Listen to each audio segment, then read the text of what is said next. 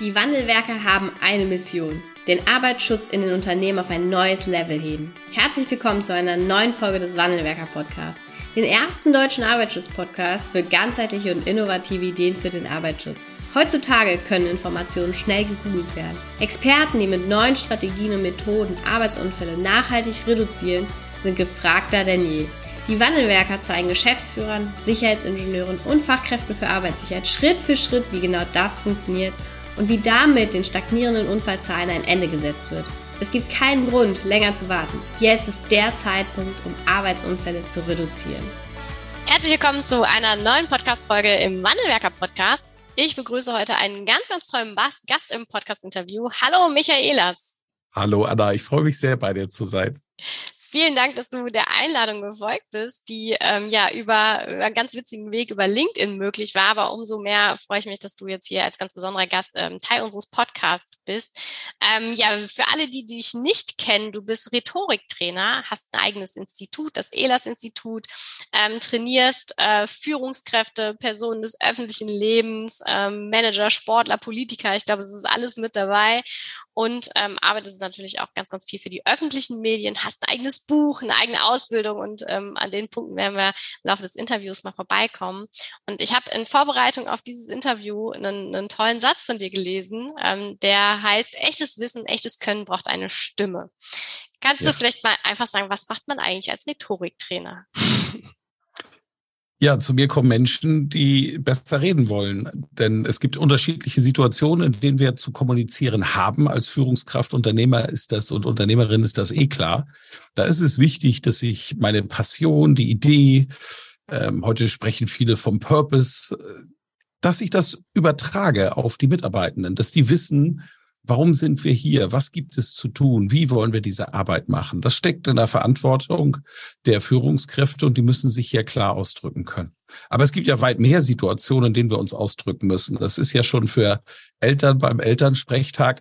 Ich bin ja selber Vater von zwei Töchtern, 28 und 16 Jahre alt selbe Mutter und habe diese natürlich auch mal begleiten müssen zur Schule, zu diesen mhm. Elternsprechtagen und erlebe dort fürchterliches. Denn Lehrkräfte machen natürlich in ihrer Arbeit alles hoffentlich aus bestem Wissen, aber sie machen Fehler auch im Umgang mit Kindern. Und mhm. dafür sind diese Elternsprechtage da, dass Situationen angesprochen werden, die nicht passen. Und dann höre ich draußen, wenn man noch auf dem Schulgang ist, die, die motzen und meckern und sich aufregen, was alles nicht funktioniert. Und wenn wir dann auf einmal drin sitzen, hast du nicht selten erfahrene Pädagogen, die ganz genau wissen, wie ich eine bestimmte Stimmung in den Raum bekomme, damit dort Ruhe herrscht. Und dann sind die ruhig. Hm. Und ich reg mich dann auf. Und ich, weil, weil ich ja, ich sehe Menschen, die Potenziale haben und ihre Potenziale nicht nutzen. Und ich weiß aber, warum sie es nicht nutzen, weil sie nicht wissen, wie. Mhm. Und weil unsere Erziehung uns in unserer introvertierten Kultur in Deutschland einfach zu sehr zu Schweigern macht. Mhm. Und vielleicht sogar zu viele Ja-Sager. Und das wollen wir ändern. Meine Mission ist es, echtem Wissen und echtem Können eine Stimme zu geben. Und wer das will, der kommt zu mir. Ja, was, was ist denn alles Rhetorik? Also ist Rhetorik die, die Sprache, also die Wörter, die ich wähle, oder gehört da eben auch dazu, wie ich auftrete? Also was gehört alles so zu Rhetorik, wenn man sagt, ich möchte eigentlich an meiner Rhetorik arbeiten? Wie schaffe ich es denn dann auch meiner Sprache vielleicht die, die richtige Stimme zu geben? Ja. Wenn du jemanden reden hörst, ist alles das, was du siehst und hörst, Rhetorik. In dem Augenblick, wo die Person es bewusst macht. Das ist es. Und das ist eben mehr als nur Sprache. Es gibt Menschen, die sind muttersprachlich nicht deutsch. Ich bin mit jemandem verheiratet. Und meine Frau hält fantastische Vorträge. Und ihr Sprachschatz ist natürlich geringer als bei einem Muttersprachler. Das ist ja klar. Ihre Grammatik ist oft falsch. Und ich liebe das übrigens und mag, mag diesen Akzent und auch die falsche Grammatik. Äh, wie wir alle wenn, wenn die Intention bei einem Menschen stimmt, die Intention ja viel wichtiger ist beim Reden als das perfektionelle, das perfekte Reden. Mehr noch, Perfektion weckt Aggression. Also ein perfekter Vortrag, jeder Satz ist auswendig gelernt, jede Betonung von einem Regisseur konzipiert. Wer will denn sowas sehen? Da gehe ich ins Theater und schaue mir ein Theaterstück an. Wenn mich aber jemand von etwas überzeugen will, dann möchte ich, dass da jemand mit einer Haltung auf der Bühne steht Völlig gleich, ob er in seinem Sprachschatz 1200 oder 6000 aktive Wörter zur Verfügung hat. 6000 ist natürlich mega eloquent. Der kann Sprachbilder schaffen. Das schafft der oder die mit 1200 Wörtern nicht. Aber beide können sprechen aus einer Haltung heraus, ihre Intention spürbar machen. Das machen sie über Ton und Stimme, über Gestik, über Mimik und sogar über die Wahl ihrer Kleidung, die sie wählen, wenn sie vor Menschen treten. Und alles das ist Rhetorik, alles das, was wirkt. Einsatz der Hilfsmittel, wie unterstütze ich das Gesagte mit beispielsweise technischen Hilfsmitteln oder kreativen Hilfsmitteln, alles das ist Rhetorik, die Kunst der Rede. Ja. Ich höre gerade in dem, was du gesagt hast, wie wir eben auch als Deutsche ähm, wachsen oder groß werden, habe ich auch ähm, uns als, als Fachkräfte für Arbeitssicherheit, als Arbeitsschutzexperten wiedergefunden. Wir sind ja in einer beratenden Rolle unterwegs, ähm, haben damit oftmals keine, keine organisatorische Verantwortung über die Mitarbeiter und Führungskräfte und auch keine Weisungsbefugnis im, im klassischen Sinne. Und trotzdem haben wir natürlich eine ganz, ganz, ähm, ganz, ganz wichtige Aufgabe, die, die Geschäftsführung zu beraten oder eben auch die Mitarbeiter Mitarbeiter dahin zu führen, dass sie Lust auf Arbeitssicherheit haben, dass sie Spaß an Arbeitssicherheit haben. Und ich würde gerne mit einem Punkt anfangen. Und zwar ist es oftmals so, dass wir als Arbeitsschutzexperten Strategien, Ideen ähm, und auch Maßnahmen des Arbeitsschutzes natürlich an Führungskräfte und Geschäftsführer verkaufen müssen, die am Ende des Tages natürlich den Arbeitsschutz mit sicherstellen müssen. Und da werden wir als Arbeitsschutzexperten manchmal irgendwie ein bisschen kleiner, als wir eigentlich vielleicht sein sollten. Wie schaffen mhm. wir es denn auch gerade bei sag mal, Hierarchien, die ähm, erstmal oben drüber sind und die vielleicht auch uns bezahlen und wie schaffen wir es da auch unsere, unsere Vision oder unsere Ideen, unsere Maßnahmen auch so zu verkaufen, dass sie, wie wichtig sie sind? Ja, wenn ein Mensch charismatisch auftritt, dann hören wir ihm auch zu. Und das spielt keine Rolle, in welcher hierarchischen Stufe diese Person ist. Das heißt, alle Regeln, die es braucht, um vor anderen Menschen Sicherheit auszustrahlen, die solltest du kennen und eben auch anwenden können. Und das Anwenden können, das trainieren wir in Rhetorikseminaren. Wenn du jemanden begegnest, der in seiner eigenen Mitte weilt, verweilt, und zwar körperlich als eben auch geistig, dann ist das sichtbar. Denn das sind auch Menschen, die ihre eigene Mitte gefunden haben, die kannst du ruhig mal versuchen zu schubsen. Wenn du mit viel Kraft schubst, dann pendeln die auch, aber die, die pendeln sofort zurück auf ihre Mitte, weil sie wissen, wo ihre Mitte ist. Es gibt viele Menschen, die wissen gar nicht, wo ihre Mitte ist und die tickst du von der falschen Seite an und die fallen um. Mhm. Und so ein alter Geschäftsführer und eine alte Geschäftsführerin, die sind natürlich mit allen Wassern gewaschen. Das bringt ja schon der Job mit sich, sich so lange in dieser Position zu halten, diesen Job zur Zufriedenheit aller zu machen. Ein, ein GmbH-Geschäftsführer ist ja etwas, das ist im äh, HGB ziemlich festgeschrieben, was wir dort zu tun haben. Du musst jedes Jahr einen Geldsack mehren, das ist die Aufgabe. Und wer das über viele Jahre hinweg schafft, der kann natürlich auch etwas und weiß auch mit Menschen umzugehen. Und wir haben eine Managementkultur, die sehr geprägt war in den 60er, 70er, 80er Jahren von dem Bad Harzburger Managementmodell. Das war fast militärisch, hierarchisch mhm. aufgebaut. Und dort hatten die Führungskräfte tatsächlich von ihren Trainern, noch fast nur Männer, ich glaube nur Männer, so Sätze gelernt wie Statussymbole sind die Rangabzeichen der Zivilisten. Okay dass man sich durchsetzen muss und dass das jetzt erstmal das Wichtigste ist, dass du deine hierarchische Position hältst. Diese Führungskräfte, die sind heute nicht mehr im Amt, haben aber Führungskräfte trainiert und ausgebildet und waren deren Vorbilder, die heute in Amt und Würden sind. Das heißt, die haben alte kulturelle Rituale einfach übernommen. Selbst wenn sie es besser wissen, durch den Konsum von Tausenden von Büchern und den Besuch von einigen Seminaren, dass wir eigentlich heute auch anders führen können, bleibt dir diese Kultur der Führung in den Personen. Und auf die triffst du jetzt im Geschäftsleben und die zeigen dir mit kleinen Gesten, wo du hingehörst. Pass mal auf, ich bezahle dir hier, jetzt rede erstmal ich. Mhm. Das war übrigens eine Ich-Botschaft und die ist sehr, sehr stark, wenn sie sehr selbstbewusst ausgesprochen wird. Und dann würdest du einfach kontern mit, und gerade weil sie mich bezahlen, würde ich mich sehr freuen, wenn sie mir fünf Minuten ihrer Zeit jetzt schenken. Denn jede Minute, die sie mir nicht geben, könnte nachher noch teurer werden. Jetzt mhm. bin ich mal gespannt auf die Reaktion des Gegenübers. Ja.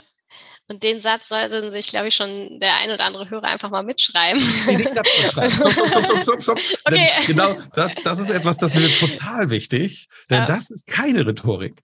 Also, okay. Also, es gibt Seminare, die besuchst du und da mhm. stehen Trainerinnen und Trainer vorne und die sagen dir, wenn folgende Situation ist, dann sagst du folgendes. Okay. So, jetzt überleg mal, Anna, was steckt da für ein Menschenbild hinter? Da steckt das Menschenbild des Trainers hinter. Ich weiß es, du weißt es nicht. Und du bist nicht in der Lage, eine eigene Lösung für ein Problem zu finden. Das steckt dahinter. Und auch das ist Kultur, die im Training leider sich verfestigt hat. Und niemals wirst du es erleben, dass jemand aus meinen Seminaren kommt und du nachher spürst, dass der bei mir im Seminar war. Mhm. Also du spürst, dass da kommunikativ jemand selbstsicherer geworden ist, aber kein, du siehst kein Elas, nicht meine Gestik, nicht mein Tonfall und schon gar nicht meine Worte, sondern die Haltung, die ich habe, die ist erstmal wichtig, der Situation gegenüber, das Selbstbewusstsein aufzubauen. Und dann habe ich gerade eben eine Methode verwandt, die nennt sich Klimax, einen oben draufsetzen und beginnt gerne mit den Worten gerade weil. Gerade weil das so ist, ist es wichtig, dass, und jetzt mit einer Ich-Botschaft kommen, aus der Ich-Perspektive die Dringlichkeit erklären, statt, wie es viele Menschen normalerweise ungeschult machen, eine Du-Botschaft zu schicken und den anderen dann vielleicht sogar zu bewerten und abzuwerten. Mhm. Kann man das äh, ein Stück weit lernen? Also solche Situationen kommen dann ja regelmäßig vor. Es ist ja nicht nur einmal mit dem Geschäftsführer oder dem Management zusammen, sondern immer, immer wieder. Und habe ich eine Chance, auch wenn ich eben über viele Jahre auch geprägt worden bin durch Eltern, Gesellschaft, habe ich eine Chance, da auch spürbar was zu verändern?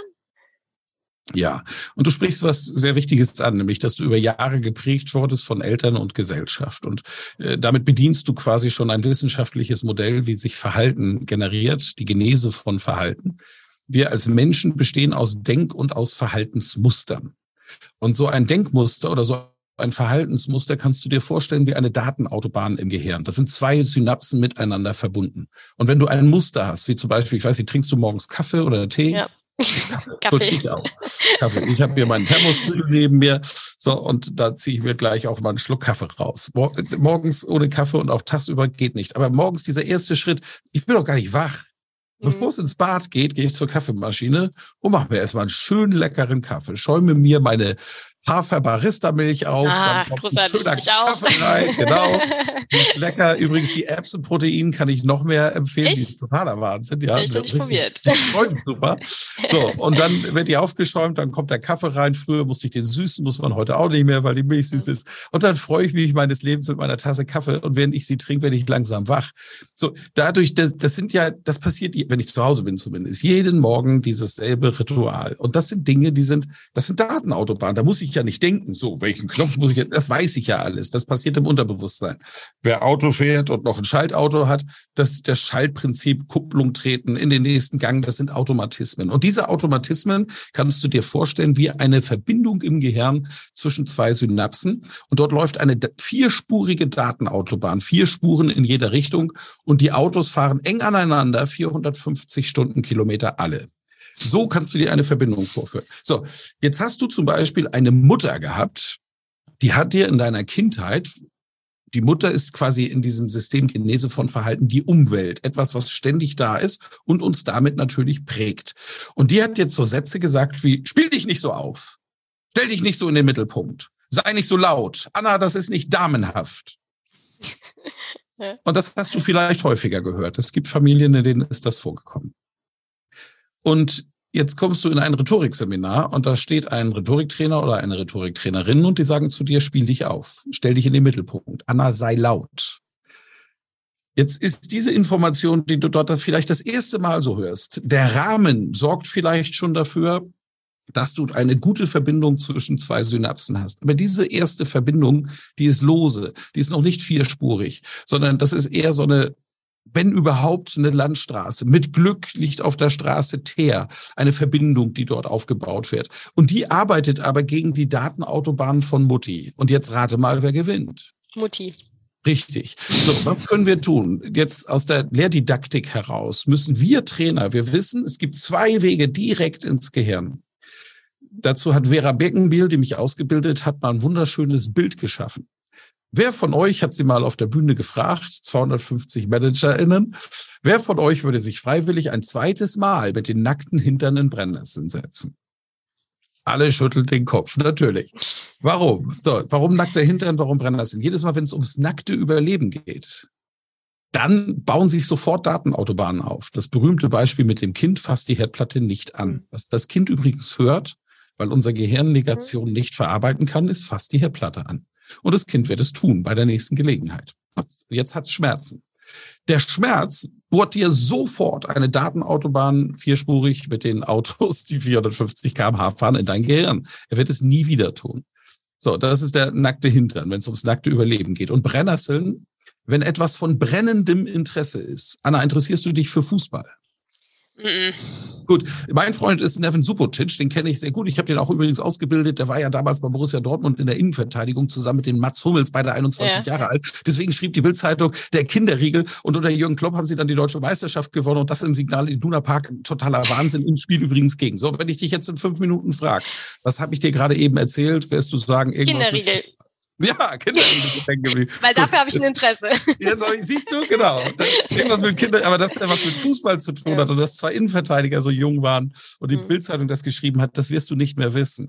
Wenn jetzt hier aber eine dritte Person im Gespräch wäre, die sich für Fußball interessiert, vielleicht sogar noch Nevin Subotic oder Jürgen Klopp, seinen damaligen Trainer, sympathisch findet, da ruft diese Geschichte in einer Stunde nochmal an. Warum? Weil dieses Interesse dafür sorgt, dass du im Gehirn ganz viele Datenautobahnen hast, die alle was mit Fußball zu tun hat. Wenn jetzt eine neue Information rankommt, dockt die sich einfach an dieses Netz ran. Da du dich nicht interessierst, ist da kein Netz. Das heißt, die neue Information kommt, versucht sich irgendwo anzudocken und sagt, nö, hier ist nichts und fällt, fällt ins Unbewusste. Ne, dann ist sie weg. Genau. Also, was können wir tun? Im Training muss ich dafür sorgen, dass ich das brennendes Interesse für das Thema entsteht und das ist alleinig die Aufgabe der Trainerin und des Trainers undelegierbar. Hm. Die Lust an dem Thema machen, vielleicht auch eine Dramatik schaffen, warum das jetzt gerade wichtig ist. Das passiert spielerisch mit viel Freude. Denn wenn wir lachen, gibt's auch engere Verbindung. Die Emotion, die Freude beim Lachen, die Initiation, dass ich's tue, ich lache, verbindet die Information mit etwas Positivem. Also wird in Seminaren hoffentlich viel gelacht. Und der zweite Weg ist der Schmerz. Das heißt, in meinem Seminar gibt es eine lustige Methode, die aber weh tut. Das merken die Teilnehmenden nur gar nicht, weil sie so lustig ist, wie weh sie tut. Ich will die das Methode spannend. Nicht, ja, ich, will, ich, will, die Methode auch nicht verraten an ja. die, die mich kennen. Das ist die Shift-Methode. Das ist etwas, da gibt's wirklich viel zu lachen. Aber tatsächlich verursache ich Schmerz. Und dieser Schmerz geht so tief rein, weil er Datenautobahnen schafft. Und wenn ich das jetzt über Tage durchziehe mit einer Seminargruppe, gewinne ich sogar gegen Mutti. Und das ist eben das, was für Training, ich bin ja kein Rhetorikexperte, indem ich nur darüber doziere oder jetzt erscheint mein achtes Buch, Bücher darüber schreibe, sondern ich bin im Kern tatsächlich Trainer. Und die erste Kompetenz eines Trainers ist Methodik und Didaktik, meinem Gegenüber helfen, dass du das trainieren kannst, was du trainieren willst, zum Beispiel gegenüber dominanten, herrschenden Personen selbstsicher klar aufzutreten und sich dich durchsetzen zu können. Das kannst du lernen. Okay. Ist es, ähm, würdest du sagen, dass wir eigentlich um äh, das Lernen von Rhetorik gar nicht drum herum kommen? Also gerade in einem, im betrieblichen Kontext. Wir als Arbeitsschutzexperten haben immer mit Menschen zu tun. Es geht doch eigentlich gar nicht ohne Rhetorik, oder? Ich kann dir sagen, was meine Erfahrung ist in meinem ja. Leben. Ich komme aus dem, was man einfache Verhältnisse nennt. Ich bin auf einem äh, pleite gegangenen Bauernhof in Schleswig-Holstein groß geworden. Mein Vater wurde dann Kraftfahrer wir mussten alle nebenberuflich arbeiten, damit wir überhaupt über die Runden kommen können und das, das Haus äh, erhalten können. Und als ich dann ins Berufsleben getreten bin, ich bin früh in die Politik gegangen, habe mich engagiert. Hier auch war mein Vater Vorbild und sagt, du musst auch Verantwortung im Leben übernehmen für andere und kannst nicht nur für dich selbst da sein. Und ich habe recht schnell gemerkt, da gibt es einen Unterschied bei den handelnden Personen.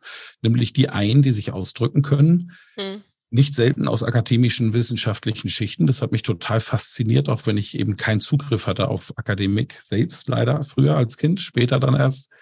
Und das hat mich begeistert. Und später im Berufsleben habe ich dann gemerkt, auch weil ich dem Prinzip gefolgt bin, mich dann, weißt du, ich habe gesagt, ich will von den Besten ausgebildet werden. Mhm.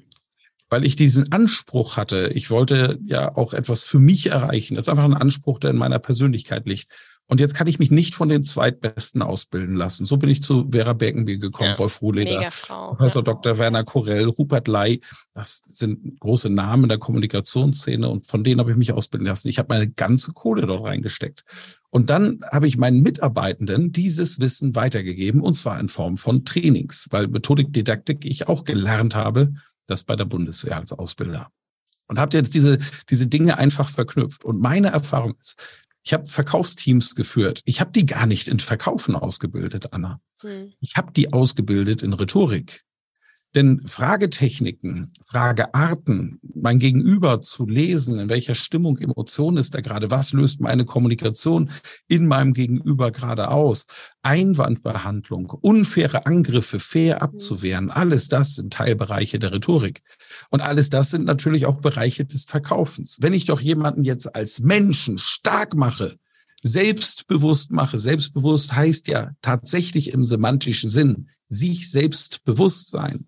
Das wiederum bedeutet, die eigenen Stärken und Schwächen zu erkennen und zu fördern. Dann habe ich einen Menschen, der in seiner Mitte steht, der mit sich selbst klarkommt, der sich selbst mag. Und diesen Menschen kannst du auch zum Kunden schicken, mit egal welchem Produkt. Das kriegt er an den Mann oder die Frau. Ne? also. Ja, es ist, warum, warum fällt uns das so schwer? Also, äh, weil wir es auch einfach nicht gelernt und nicht geübt haben. Ähm, wir müssen, glaube ich, mittlerweile viel häufiger auch als Arbeitsschutzexperten immer mal Vorträge halten, Unterweisungen gestalten. Also zu sprechen mhm. und Menschen zu überzeugen, gehört zu unserem Job, schon per se, per Jobbeschreibung. Und trotzdem ähm, erlebe ich, dass es ganz, ganz vielen Menschen und vermutlich auch außerhalb dieses Kontexts sehr, sehr schwer fällt, überhaupt ähm, zu sprechen und dann eben auch noch vor Menschen zu sprechen. Ja, weil wir ist das Mutti gewesen? Ja, wir sind eine kulturell introvertierte Gesellschaft. Mhm. So, jetzt Introvertiertheit. Introvertiertheit Menschen sind Menschen, die eher in sich gekehrt und ruhig sind. Ein extrovertierter Mensch, sowas wie ich, den drückst du einen Knopf und der fängt an zu sabbeln und nimmt, im Ra nimmt Raum ein. Extrovertiertheit setzt sich zusammen aus Enthusiasmus, das ist Begeisterungsfähigkeit. Ja, also total schnell für etwas begeistern zu können und soziale verbale Durchsetzungsfähigkeit. Kann man übrigens alles messen. deepoceanprofil.de ist eine Website dazu, wo man sich das mal angucken kann. Und dann weißt du nach so einer Persönlichkeitsmessung auch ganz genau, wo du stehst. Und extrovertierte, extravertierte Menschen haben oft die Erfahrung gemacht, dass sie zu viel Raum einnehmen und sie kriegen dann von der Gesellschaft die Rückmeldung, ey, das ist jetzt drüber. Ne? Also finde ich jetzt auch irgendwie nicht gut. Also andere haben ja auch noch mal was zu sagen. So. Äh, die könnten ja, denkt sich die, die extrovertierte Person. Aber wenn sie es nicht tun, ist doch deren Schuld. Aber tatsächlich ist es, dass die Extrovertierten von der Gesellschaft eine Rückmeldung kriegen. Achtung, bei uns, in Amerika ist es genau umgedreht. Amerika ist eine Extro-Gesellschaft, wir sind kulturell Intro. Äh, meldet uns die Gesellschaft, tu das nicht weitere Unterschiede, wenn wir in diese Länder schauen. In Amerika habe ich 2008 den American National Champion in Debating gecoacht. Das ist eine Schulklasse mit Kindern 14 bis 17 Jahre alt, die jedes Wochenende in der Schulzeit an eine andere Highschool fahren, also ein anderes Gymnasium, würden wir hier sagen, und sich nach Regeln im Debattieren, im öffentlichen Debattieren misst.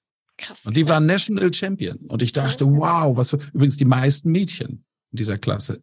Und ich dachte, wow, ist das toll und hatte die Befürchtung, wenn die im Berufsleben später auf deutsche Ingenieure treffen, für den deutschen Ingenieur trotz höherer Ingenieurskunst nicht gut ausgeht. Und das ist auch so. Das heißt, ja, wir leben in einer introvertierten Gesellschaft. Das können wir auch nicht ändern, nicht von heute auf morgen. Ich kann nur für mich ändern, wie ich meinen Weg gehe in dieser Gesellschaft und wie ich meinen Raum, der mir zusteht, einnimmt, wenn es die Situation erfordert. Und das muss und kann ich trainieren. Aus meiner Sicht ist Rhetorik wirklich etwas, das jeder lernen muss.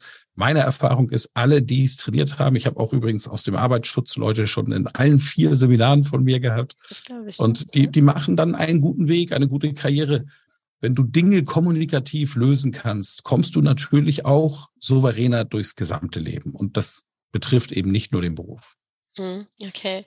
Ja, wir haben ja auch viele gute Arbeitsschützer. Aber hallo. und, die sich weiterentwickeln wollen und äh, die das, glaube ich, auch für sich erkannt haben, was da, was da einfach für eine große Kompetenz oder für eine große Möglichkeit auch mit hintersteht, sich da selbst zu verbessern. Mhm. Ähm, was, äh, was hast du denn so für, ich sag mal, Einsteiger-Rhetorik Tipps. wir haben so eine klassische Situation, wo wir im Arbeitsschutzausschuss, der einmal im Quartal stattfinden muss, und da müssen wir eben erzählen, wie es gerade aussieht mit den Zahlen, äh, was gut läuft, ähm, was wir noch besser machen können, was für Arbeitsunfälle passiert sind. Was hast du denn da für die Hörerinnen und Hörer für rhetorische Tipps, wie man da einfach eine gute, ja, eine, eine, einen guten Vortrag abliefern kann? Ich kann diese sehr komplexe Frage mit drei einfachen Worten beantworten. kauf mein Buch. Sehr gut. Wie heißt das es? Ist, äh, Rhetorik, die Kunst der Rede im digitalen Zeitalter. Oder wer, wer, es auch ein bisschen leichter haben möchte, leichtere Kost, ist das Buch Nie wieder sprachlos. Das sind 50 Situationen, die uns sprachlos machen und wie wir sie lösen können. Beide Bücher schadet natürlich auch nichts. Bücher schaden ja nie, wie wir wissen. Nein, äh, das war natürlich etwas scherzhaft und trotzdem richtig, weil deine Frage unglaublich komplex ist.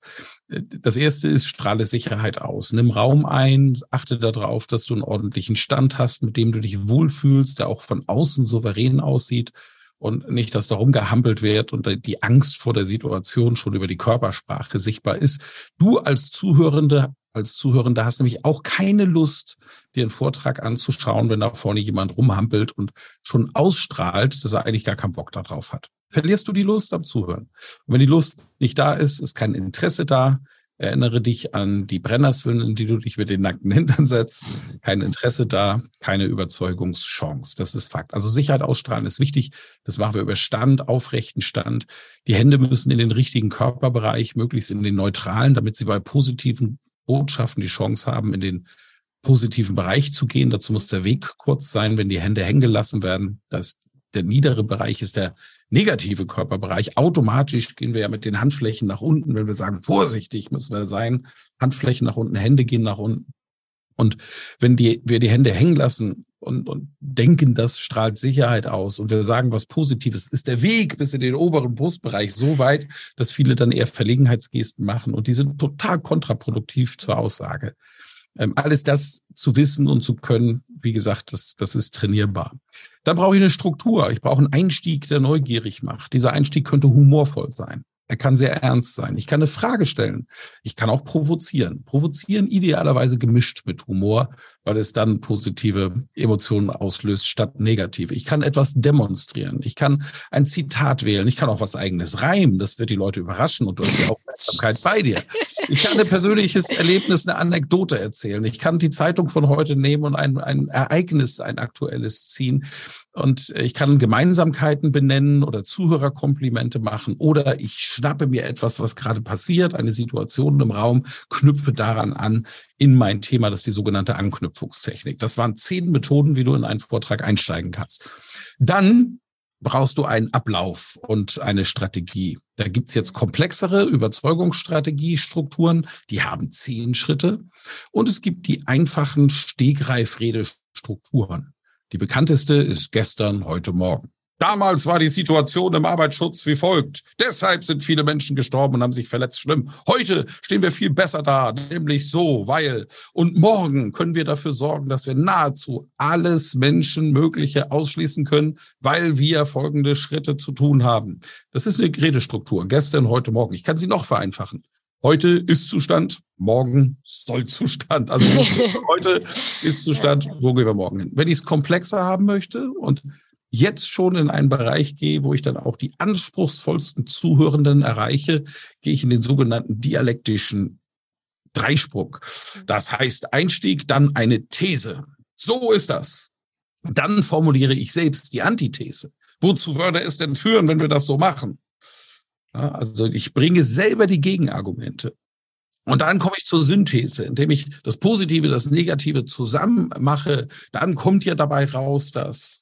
Und aus der Synthese ergibt sich der logische Appell, den ich dann am Schluss an das Publikum schicke. Ich appelliere an jeden Einzelnen von euch, tut dies so. Ja. Mhm. Das waren jetzt viele Redestrukturen. Und dann braucht es noch einen ordentlichen Schluss.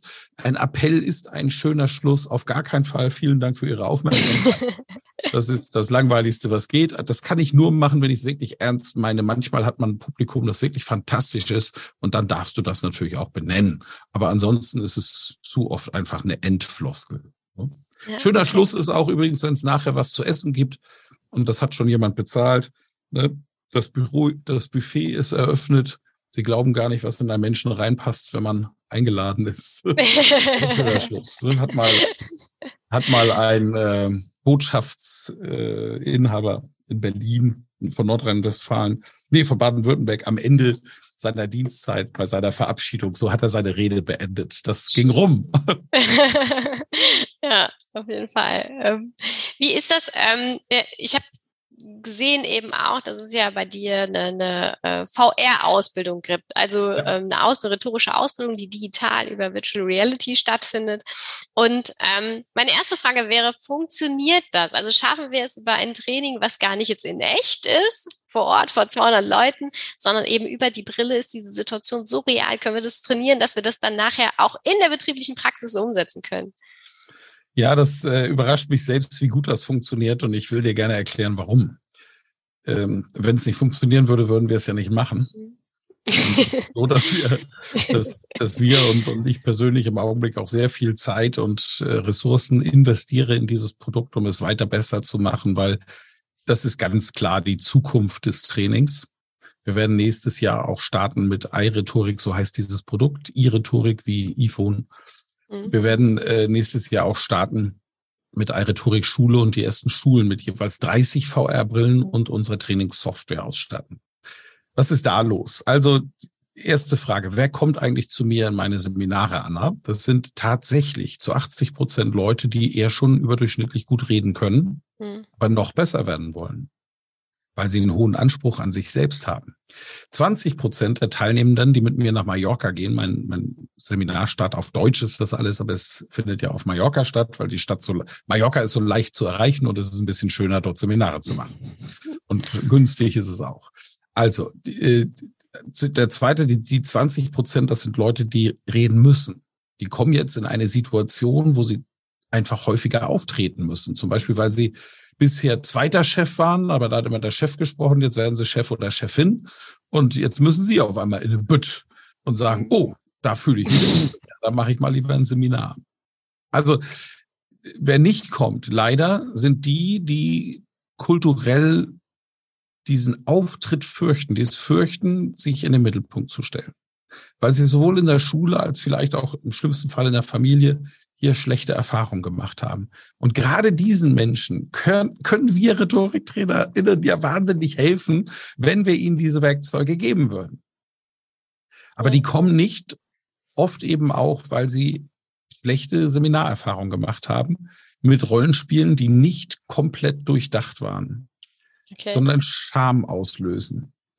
Und solche Rollenspiele gibt es leider immer noch in Hülle und Fülle der Trainer, die Trainerin hat eine gute Idee, wie sie ein, ein Thema weiterbringen will und baut eine Übung, die auch im, erst, im ersten Blick das Seminarziel erreicht, das Übungsziel erreicht.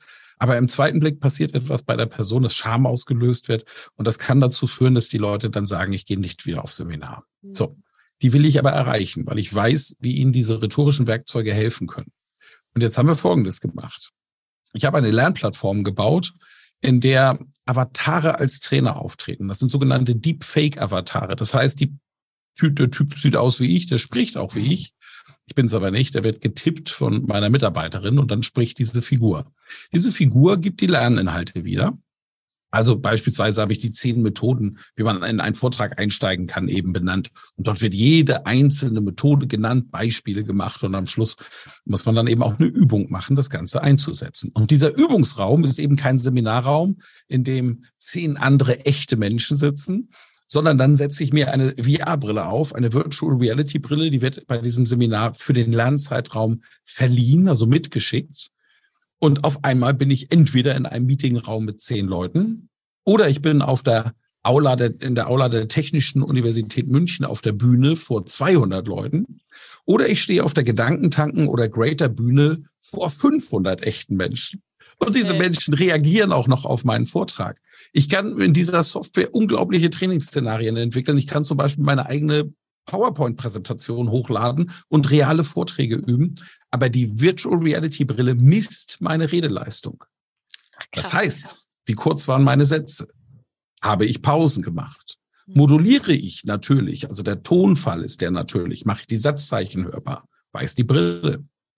Halte ich Blickkontakt mit meinen Kunden? Nutze ich Füllwörter, wie zum Beispiel äh, äh, äh, habe ich Wortwiederholungen, die immer wieder erscheinen und deshalb im Laufe der Zeit als störend empfunden werden können vom Publikum. Also ich glaube, oder Fußballer, ich sag mal, ich sag mal, ich sag mal, das Spiel ist nicht so gelaufen. Ich sag mal, der Trainer hätte uns auch anders einstellen können. Ne, das kennt man von, von früher, von solchen Interviews. Und die Brille sagt dir nachher knallhart, weil die Fakten stehen dann dort mitten im Raum, wie dein Vortrag war und an welchen Themen du zu arbeiten hast. Und dann kriegst du Übungen vorgeschlagen von der Virtual Reality Brille, wie du deine Redeleistung verbessern kannst. Und auf der Online-Plattform, das heißt im Browser ganz normal, wenn ich meinen Rechner aufmache, dort habe ich dann weitere Lerninhalte und werde durch den ganzen großen bunten Garten der Rhetorik geführt, bis ich am Schluss einen Abschlussvortrag live in die Kamera spreche, der aufgezeichnet wird natürlich, in den Browser spreche und dann zeige, was ich kann. Das ist ja cool.